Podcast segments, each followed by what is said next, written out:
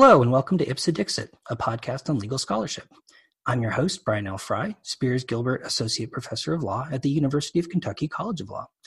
My guest today is Dwayne Kwaysee Wright, visiting Assistant Professor of Law at Savannah Law School. We will discuss his scholarship on race conscious admissions, especially his dissertation, An Instrumental Case Study of the Diversity Culture of a Predominantly White Law School. Welcome to the show, Dwayne. Welcome, welcome. Thank you, thank you, thank you, Brian. Um, thank you for having me, um, Professor Frye. I've been a fan of the show uh, almost since its inception, and I think you do a wonderful job.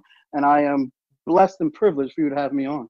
Well, thank you so much. It's really flattering for me to hear that. And um, I got to say, I really enjoyed reading reading your work, um, including your your dissertation, which was a f- really fascinating, both theoretical and sort of empirical, qualitative study of diversity culture in in a law school. And i was hoping we could start the conversation by you kind of laying the, the groundwork for the, the terms on which we can understand some of the issues that you're you're grappling with in in your work. So you talk about race conscious admissions. A lot of people often use the term like affirmative action as well. And I was wondering if you could talk about the relationship between those two concepts or ways of articulating similar concepts and sort of mm-hmm. also sort of the different perspectives on the nature of the problem or how to think about the problem that you outline in your paper.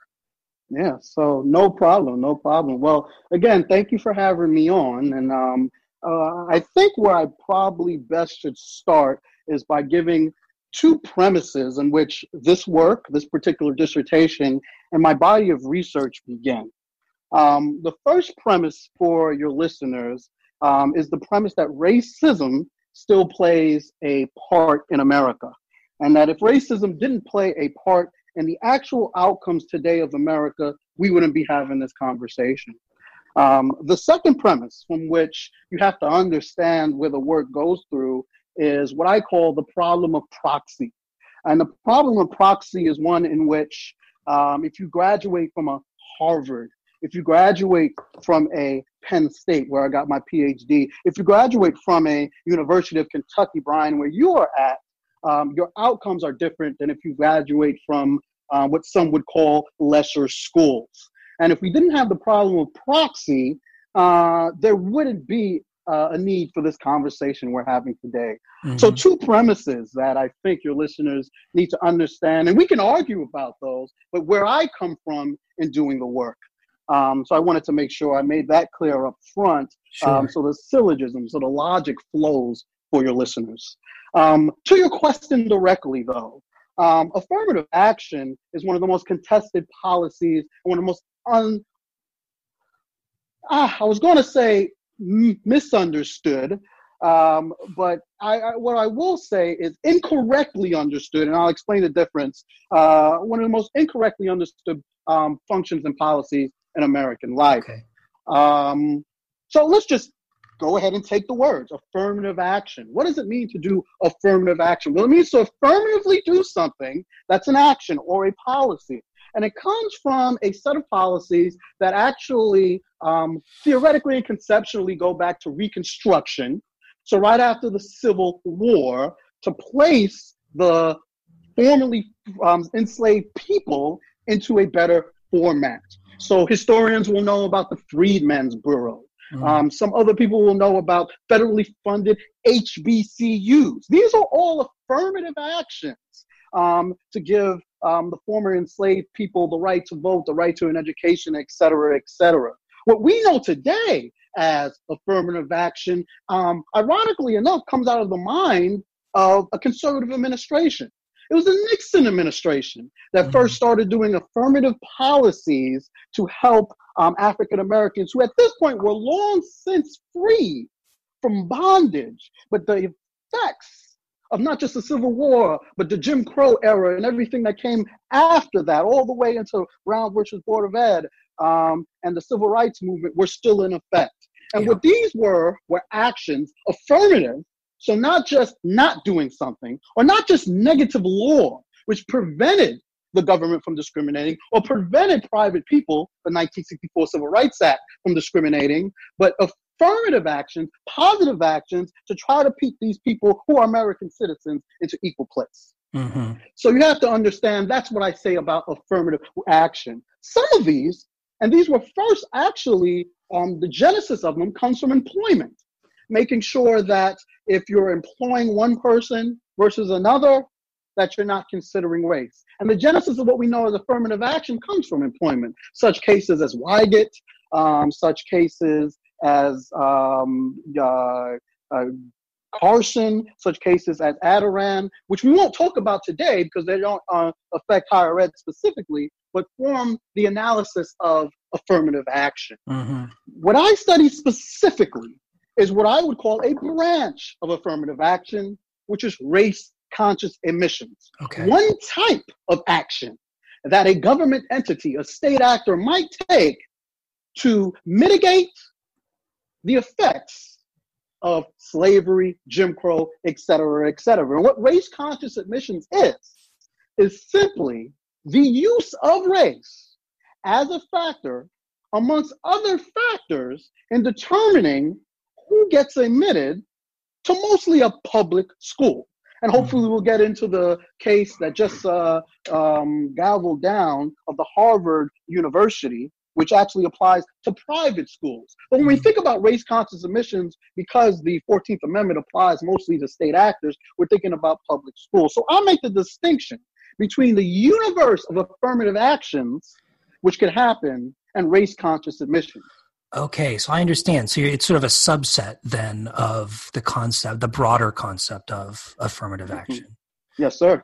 Okay, okay. So one thing that I thought was really helpful for me in your dissertation was the way you broke down sort of perspectives on mm-hmm. race conscious admission into sort of three categories. And I was wondering if you mm-hmm. could just briefly describe those three categories and sort of where they're coming from. Yes. So this um, found its way into a dissertation. It's what um, myself and another researcher who um, was an advisor to me on a master's thesis that I wrote, another JD PhD called Dr. Liliana Garces, who's out at the University of Texas, developed jointly. And it's a trichotomy of perspectives, not just on race conscious admissions, but really on a perspective of how we advance in society on the race question in general. And this trichotomy has three buckets, if you would. Um, the first bucket, let's call it color blindness. And what color blindness says, and um, before I may get criticized, uh, I'm going to describe each of these concepts in the best light possible to the people that advocate the concepts. I'm not supporting at this point any concept. Okay. But color blindness basically says in order to get beyond race, we need to simply and utterly stop using race. The best description of this that legal scholars might understand is Chief Justice Roberts' famous line in Parents Involved versus Public, um, the case uh, Parents Involved has to do with uh, public uh, voluntary seg- desegregation plans in um, Louisville and Seattle, in which Chief Justice Roberts said the way to stop racial discrimination is to stop discrimination on the basis of race.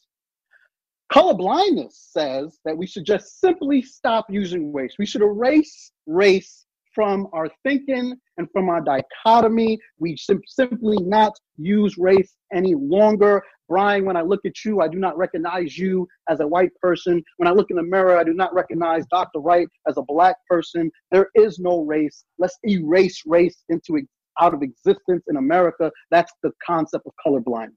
Okay. Okay. The second point, and we're kind of going in a spectrum here. So the neutral point, uh, the middle point, maybe not neutral, is race neutrality, right? And this concept, I will say, in the legal realm, is birthed um, from the mind of our uh, former Justice Kennedy. And it says that we need to make sure we're only using race when 100% race is necessary. So, in order to use race as a government entity, you must prove to a fact finder, to the general public, if you're talking about politics, that you couldn't have gotten your end by using race in some other manner.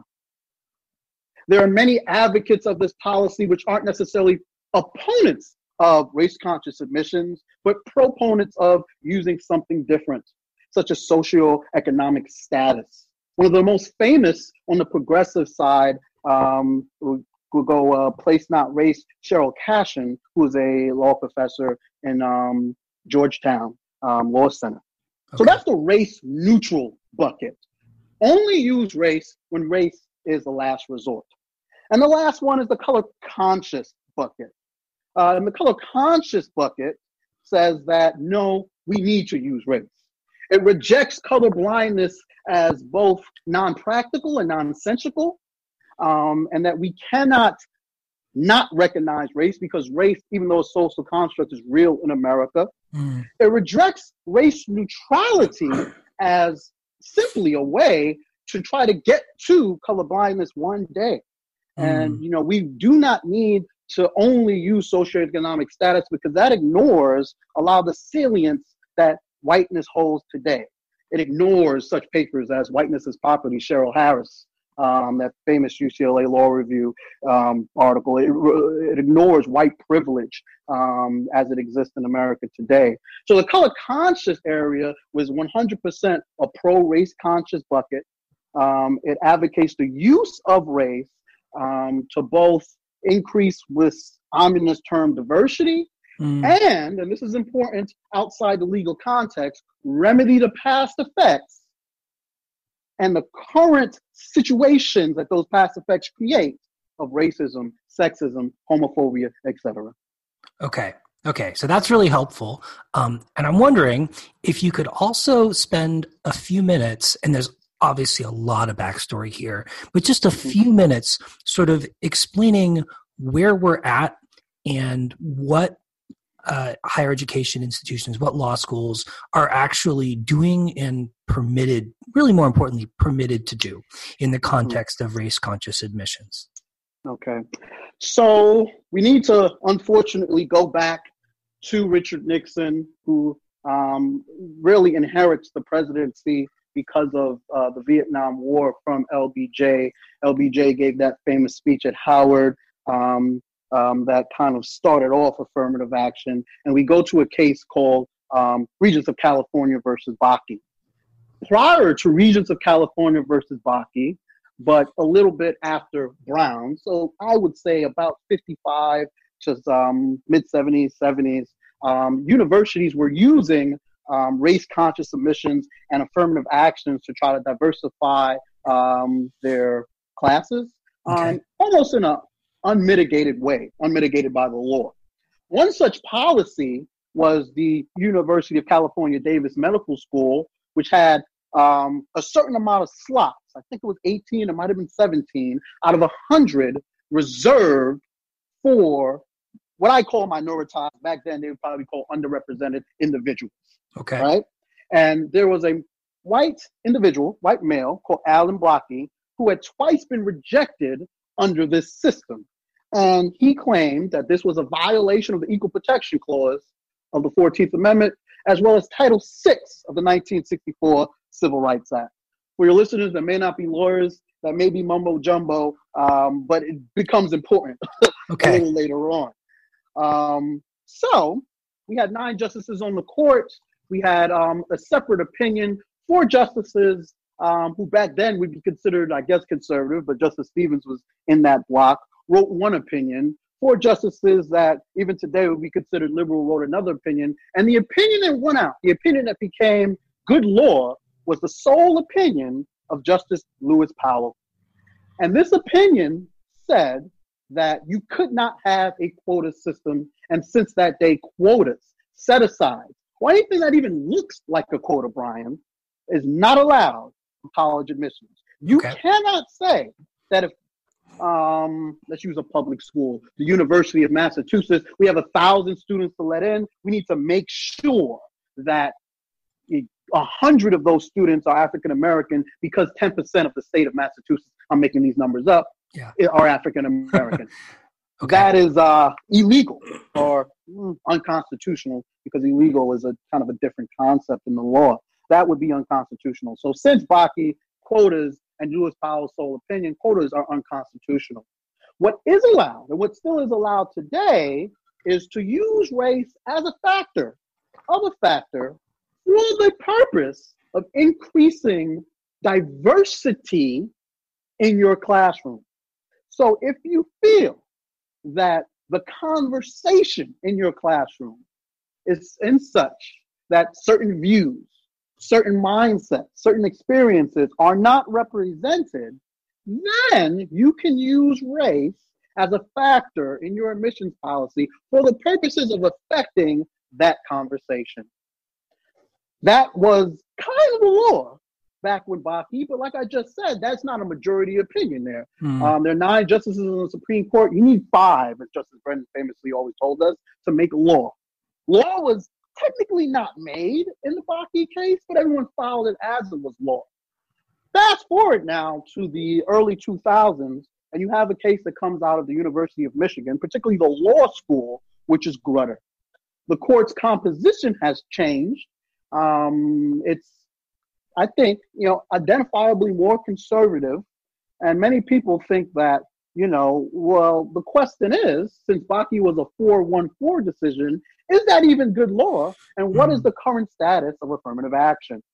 And in her opinion, and this is a 5 4 opinion, so it actually solidifies Bakke in 2013. Justice O'Connor solidifies the rule of Bakke and this diversity rationale, which I just described, as a compelling governmental interest for using race in college admissions. So mm again, um, Justice O'Connor does not go back to the time before Bakke and says we can use quotas. Quotas are still unconstitutional.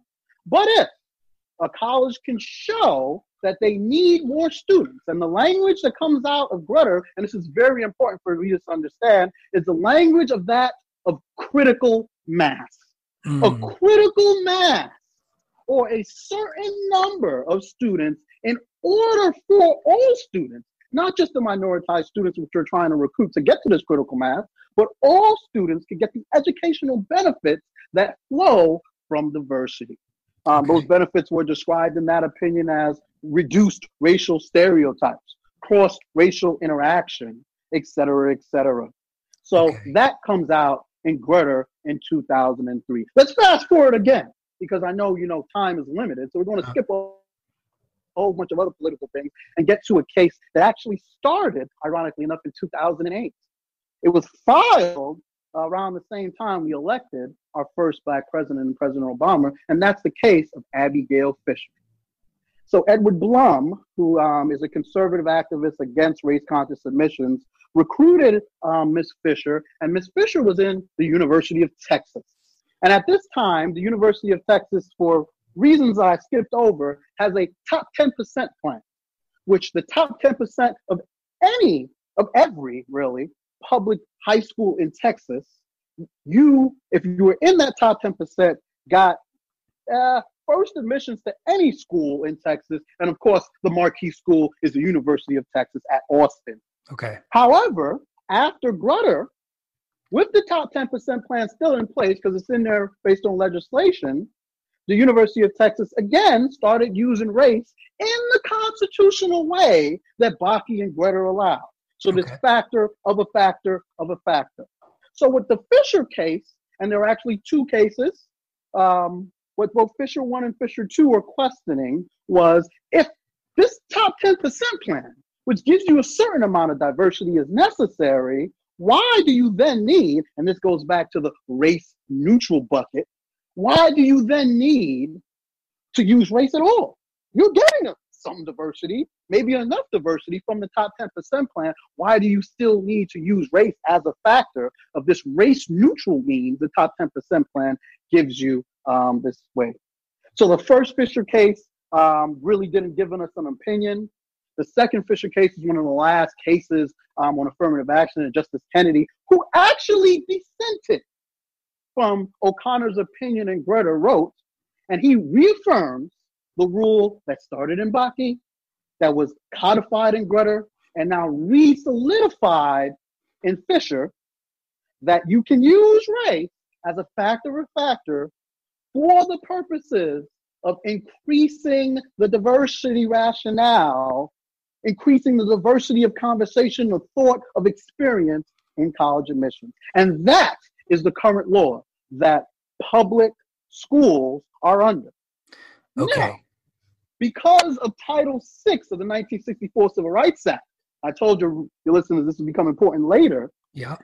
It's almost 99.9% sure that private schools, by virtue of taking federal dollars, over 90%, even at Harvard, of students take federal funds through federal financial aid, mm. has to follow the same laws as our public schools. So, really, this conversation we're having today should be thought unless something changes drastically to govern both private and public schools. Okay. Okay. So if I understand it correctly, then the way the law stands right now is that schools can engage in race conscious admissions in a limited fashion for the purpose of increasing diversity by reaching a critical mass of underrepresented or minoritized students. What is a critical mass? And there, my friend, is the correct question. Um, so there's been social science research on this. So a critical mass, and I wrote about this in my dissertation, comes from not legal language, really comes from scientific language, right? You need a critical mass to get an explosion in quantum physics. You need a critical mass of a certain amount of um, uh, business leaders in order to do, you know, a certain deal. So, you know, it's a quantitative measure that could only be measured qualitatively in the law. Mm. So, so the, first of all, it's contextual. So, what a critical mass, in order, and again, what, what, what really your listeners really need to understand is that the goal in and of itself is not a critical mass. A critical mass is necessary to get to the goal. Uh-huh. So, if I'm, so Brian, if you're really hungry, you know, you've been riding all day, you've been doing podcasts, and you're trying to get home and you know you rush out of the office over there in Lexington and you get to your house and you realize, damn, I don't have my key. Let's think of the critical mass as the key, okay? But the goal is food. you could just go down the street and probably get some food. The only situation in which would make you not having that key critical is if the only food in Lexington, Kentucky, for some reason, was in your house. Okay. So that's the situation that kind of exists. The food is diversity. The food is having an African American Republican so the students in a class can know that not all black people are Democrats. The food is having an African American that can speak in a criminal procedure class so you can know, yes, I grew up in the hood, but I was not a gangster. That's the food. And the key to get into the door to get to that food, which has only existed in the house, is critical mass. Okay. Okay. So, how do we get that key? What exactly is that key? Truly and utterly depends on the situation, just like a key. There is no skeleton key for critical mass. It truly depends on the lock and the situation. So, what critical mass is in Lexington, Kentucky, will not be critical mass in Savannah, Georgia, not be critical mass in Cambridge, Massachusetts, will definitely not be critical mass in Los Angeles. Okay. Okay. So I think I understand the the the sort of the instrumentality, as it were, of what's going on here a little bit better. Um, and there was a, another dichotomy that you discussed in your dissertation that was really helpful for me in understanding the nature of what's at stake. And that's where you talked about the difference between structural and interactional diversity. I was wondering if you could explain what the difference between those two is and sort of how that factors into how law schools are currently thinking about uh, diversity, as well as how it ought to factor into how schools mm-hmm. think about diversity. Yeah, sure. So the concept of structural and interactional diversity really goes back to Sylvia Hurtado, who I think is still at uh, UCLA, and uh, Patricia Gurin, who was an expert witness in the University of uh, Michigan Law School's case, um, as well as work by other people like Mitchell Chang as well. And the way I use it in the dissertation is I say legally, the compelling governmental interest, Brian, and you'll appreciate that word, and the lawyers on your um, listeners will appreciate that word, is not critical mass. It's the educational benefits that come from critical mass. But critical mass, in and of itself, is necessary but not sufficient to get to those benefits. So, what do I mean by that? Critical mass represents structural diversity or numerical diversity, or as um, my friend Karly Ford at Penn State has described it as cosmetic diversity. A hundred people in a class, there are 10 black people, 15 females, and the rest are white men. Okay. In order to increase our structural diversity, let's get five more African American students of any gender. And it goes from 10 to 15. That's structural diversity, and that increase gives us an increase in structural diversity. However, if you read truly Grutter's decision, Bakke's decision, and definitely Fisher, um, the goal, the legal goal, is not structural diversity, but the legal goal is interactional diversity. Now, here is where being an interdisciplinary researcher really comes in and where I get really excited. The research, the education research says that any benefits that come from diversity, first you need structure. Meaning, if there are zero out of those 100 that are African American, we cannot get to interactional diversity. Now, I'll get to what interactional diversity is in a second. So, you first need, it's a necessary component to have that structural diversity, but it's not sufficient to get to the benefits that come from diversity. Again, cross racial interaction, reduction of stereotypes. What you need to get to those benefits Brian, is interactional diversity, meaning that you need students inside and outside of the classroom having cross racial interactions, both academically and socially. Currently, the focus on affirmative action race conscious missions is on structural diversity mm. and numbers, quantitative. What we are ignoring and which is sad that we're doing it both on the conservative and the liberal side, is interactional diversity. What's actually happening on your campus right now that justifies you needing more African American students? What's actually not happening in your classrooms right now? Uh, from the professor's standpoint, that justifies you needing more African American students, more Latino students, more, you know, Asian American students that happen to be of a certain sexual orientation. You understand? Mm. So that's interactional diversity. Are people of different views interacting with each other? Structural diversity is simply the numbers.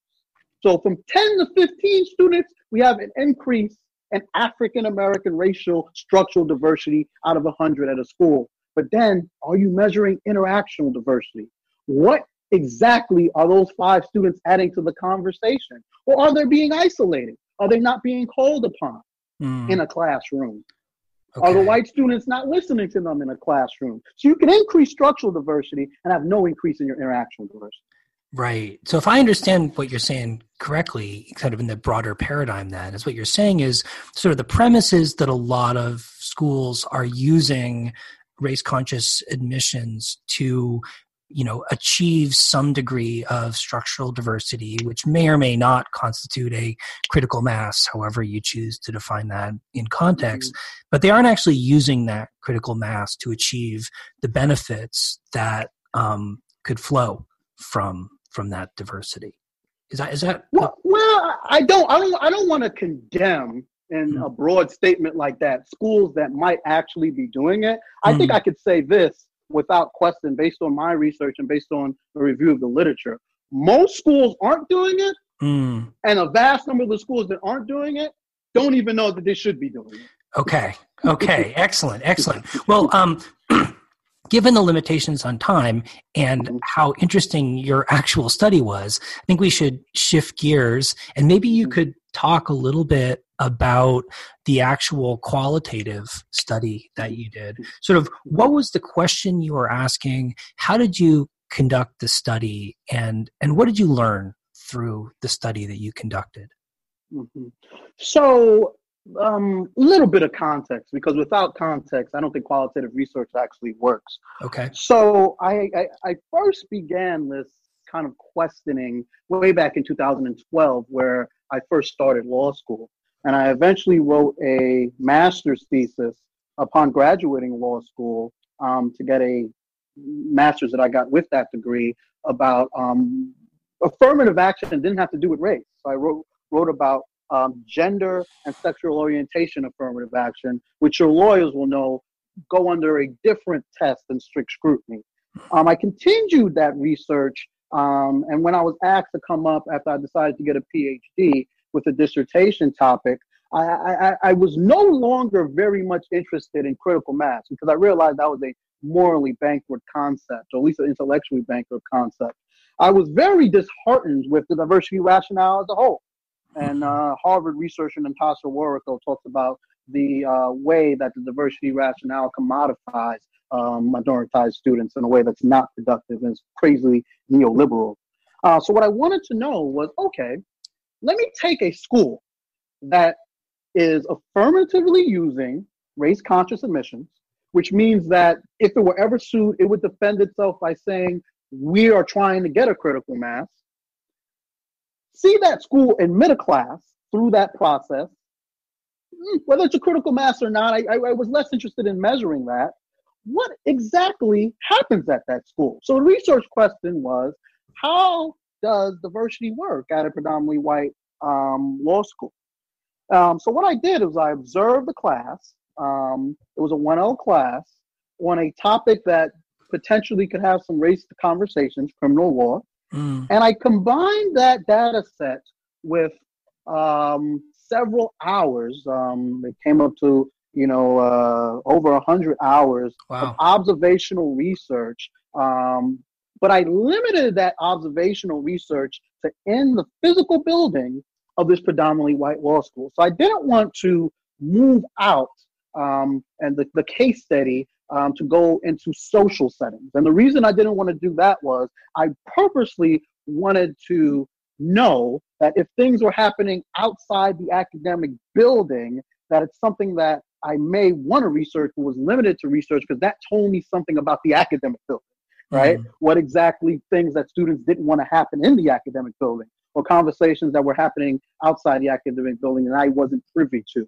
So I showed some uh, research discipline and I limited it to the academic building and to the observation of this classroom and to interviews of um, the dean at this particular law school, her assistant deans, the um, admissions at particular law school, um, and many students as well. And predominantly, what I found were uh, three things.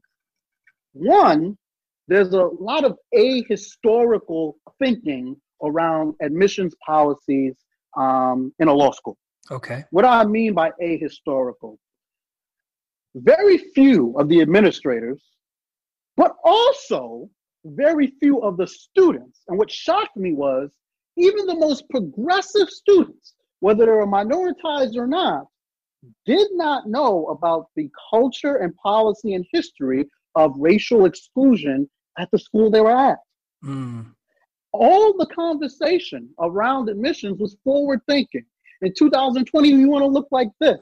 In 2018, we had this amount of structural diversity. In 2019, we want this amount of structural diversity. But there was very little conversation about, well, okay, uh, can anyone here tell me when was the first African American admitted to uh, Granite State University, which is the pseudonym I use for um, my school?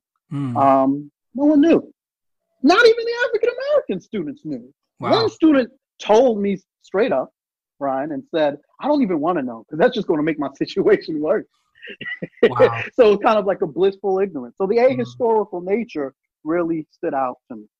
Another concept that I'm developing that came out of there is the, what I call the relative proximate view of diversity. And it really complicates this situation of critical mass. And that's why I told your listeners critical mass is contextual. So, what does the relative proximate view of diversity mean?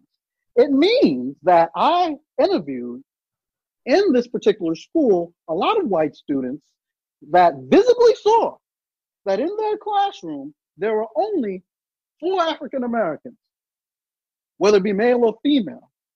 But because this was the most diverse environment education wise they had ever been in, they experienced that as a tidal wave of diversity, to use a mm-hmm. word that was given to me. Really? Yes. Well, yes. And, and if you think about it, just from a human standpoint, so you're a great researcher and an excellent scholar and outstanding lawyer. But if you shut all that off, right?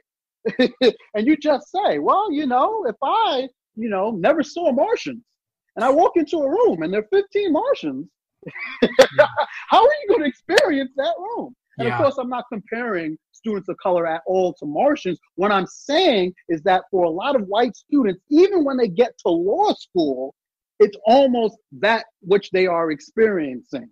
Mm. That they haven't experienced anyone in the K through 12 level. We don't even have the time to get into that. Mm-hmm. They haven't experienced anyone at the uh, undergraduate level. That's why we need policies like Fisher. And then when they've only experienced two or three in the law school classroom, they're like, oh, not only is this diverse enough, this might be trauma diverse. You want five? Yeah. I'm used to 0 mm-hmm. And that's mm-hmm. a relevant proximate uh, view of diversity.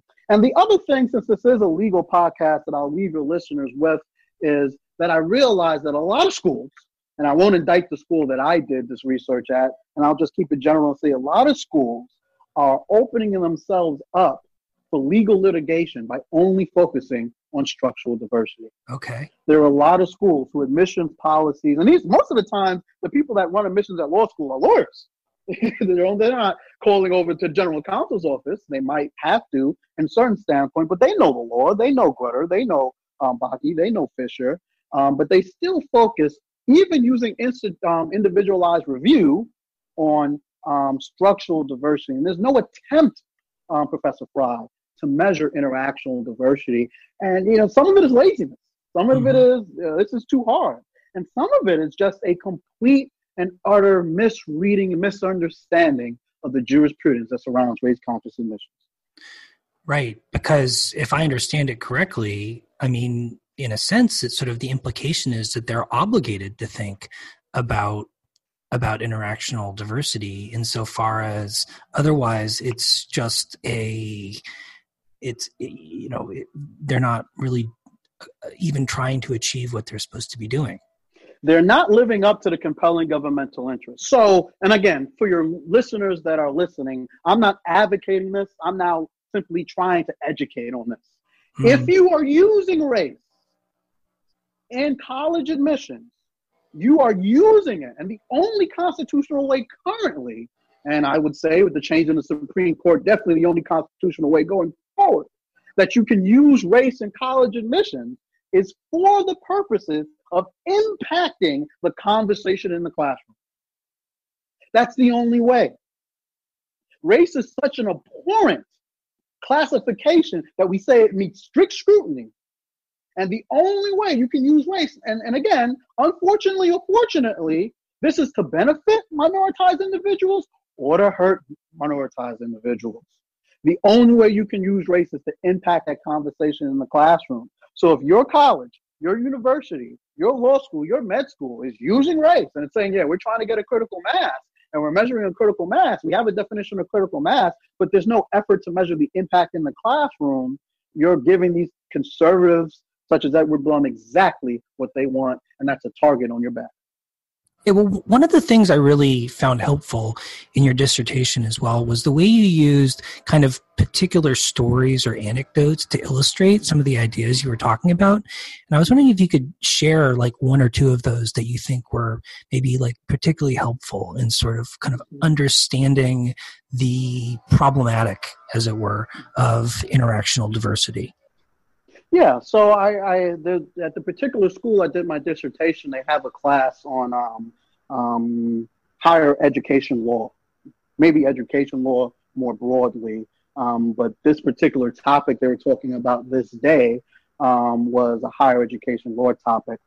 And this was not the class I observed, but there was an African American female who, upon hearing about my research, sought me out and described to me a situation in which she was in a classroom, it wasn't a large classroom, maybe about 15 students.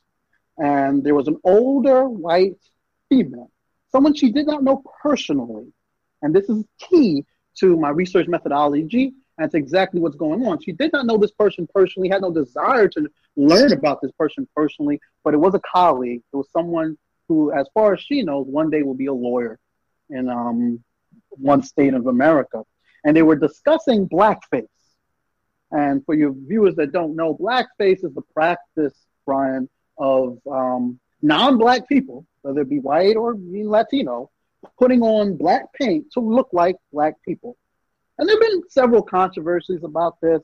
The University of Oregon Law had a controversy in which a professor did it. Um, there was a particular several schools that have had controversies about white fraternities and sororities doing it. So at this point, which was about hmm, a year, two years ago when this conversation was happening, it was well known that this was a sticky subject for certain minoritized individuals.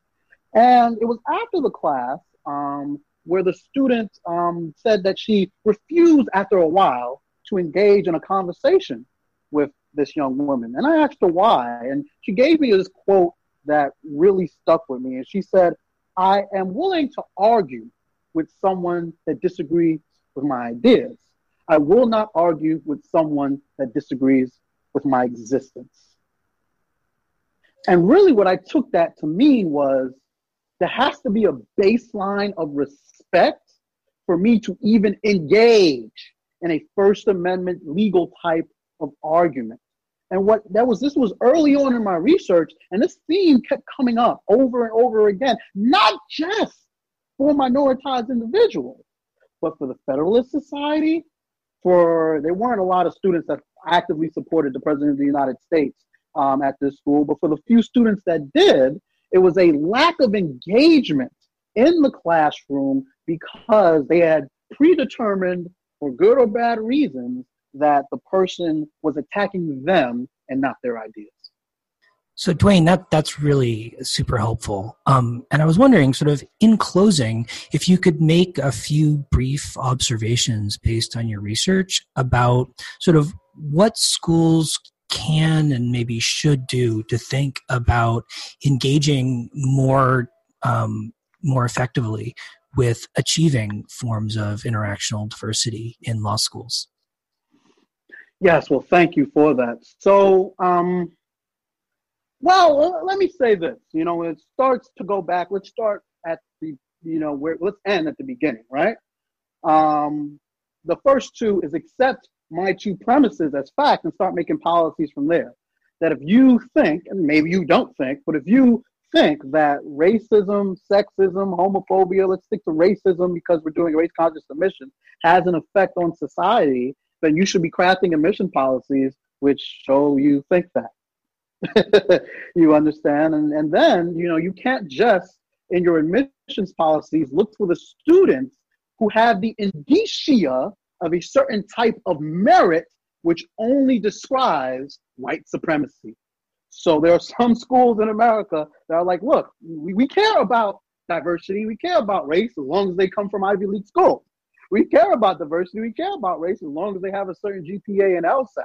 Now, I do agree that as a predictor, there's a certain LSAT score that you don't want to admit a student because you don't want to put them in a particularly poor situation. But I don't agree with the mismatch theory of one Richard Sander and UCLA. And I think schools need to start thinking about the independent merit of diversity. The second thing I would really recommend for schools to do is think about intentional affirmative ways to increase interactional diversity. One way is simply surveying your faculty. You know, the many faculty meetings, Brian, that you know, that you attend and people will attend, and you know, the things you talk about. Two things you can do. Simply have a conversation about what conversations, what perspectives, what views are not coming up in the classroom, whether that be a torch class or a contract class or God forbid a race class or constitutional law class, because that's going to give your admissions people data to go out and justify why we need to increase structural diversity to impact interactional diversity. The other thing that faculty can do is kind of like a null curriculum review. And that's what aren't we teaching at this school and why aren't we teaching it? Are we not including Cheryl Harris's Whiteness is Property as required reading in our property classes? If so, why are we not doing that? you know, maybe you maybe your property professors just don't agree with that concept. But many faculty have not had a conversation about that. And the last thing I will say is that you can do what a lot of deans in the country are doing right now, and that's you know money talks. Set aside some money for your um, organizations, whether it be affinity or not, to actually interact. Um, there was one law school that came out of my research that while they fund every um, organization on an equal setting, they have a certain pot of money that's set aside only for people to work in collaborative events across ideologies. The ACU with the Federalist Society, the Students for Trump, if your law school has that, with BALSA or you know WALSA or you know something else like that. You know the Christian Legal Society with Outlaw, and I think that actually not only shows that you really care about what's really important from the jurisprudence of Grutter and Fisher interactional diversity, but it shows and it tells people on the outside world and in the inside world in your law school community this is what's important a reduction, crossing over lines, and dialogues across difference. So I think if I had to only do three recommendations, those are the ones I would leave your listeners with.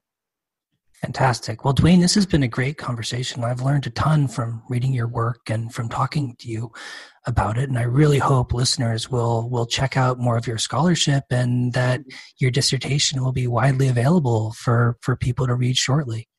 No, thank you, Brian. Thank you. And again, you know, I appreciate it. I, I find that you are an immense scholar. So any compliment that comes from a person of your acumen um, is really humbling and true. And I just do it for the work. And I hope that anyone that's listening to this, um, if you feel like contacting me, please do. As the conversation needs to continue um, just beyond um, certain parameters. So thank you again for the opportunity. I feel blessed.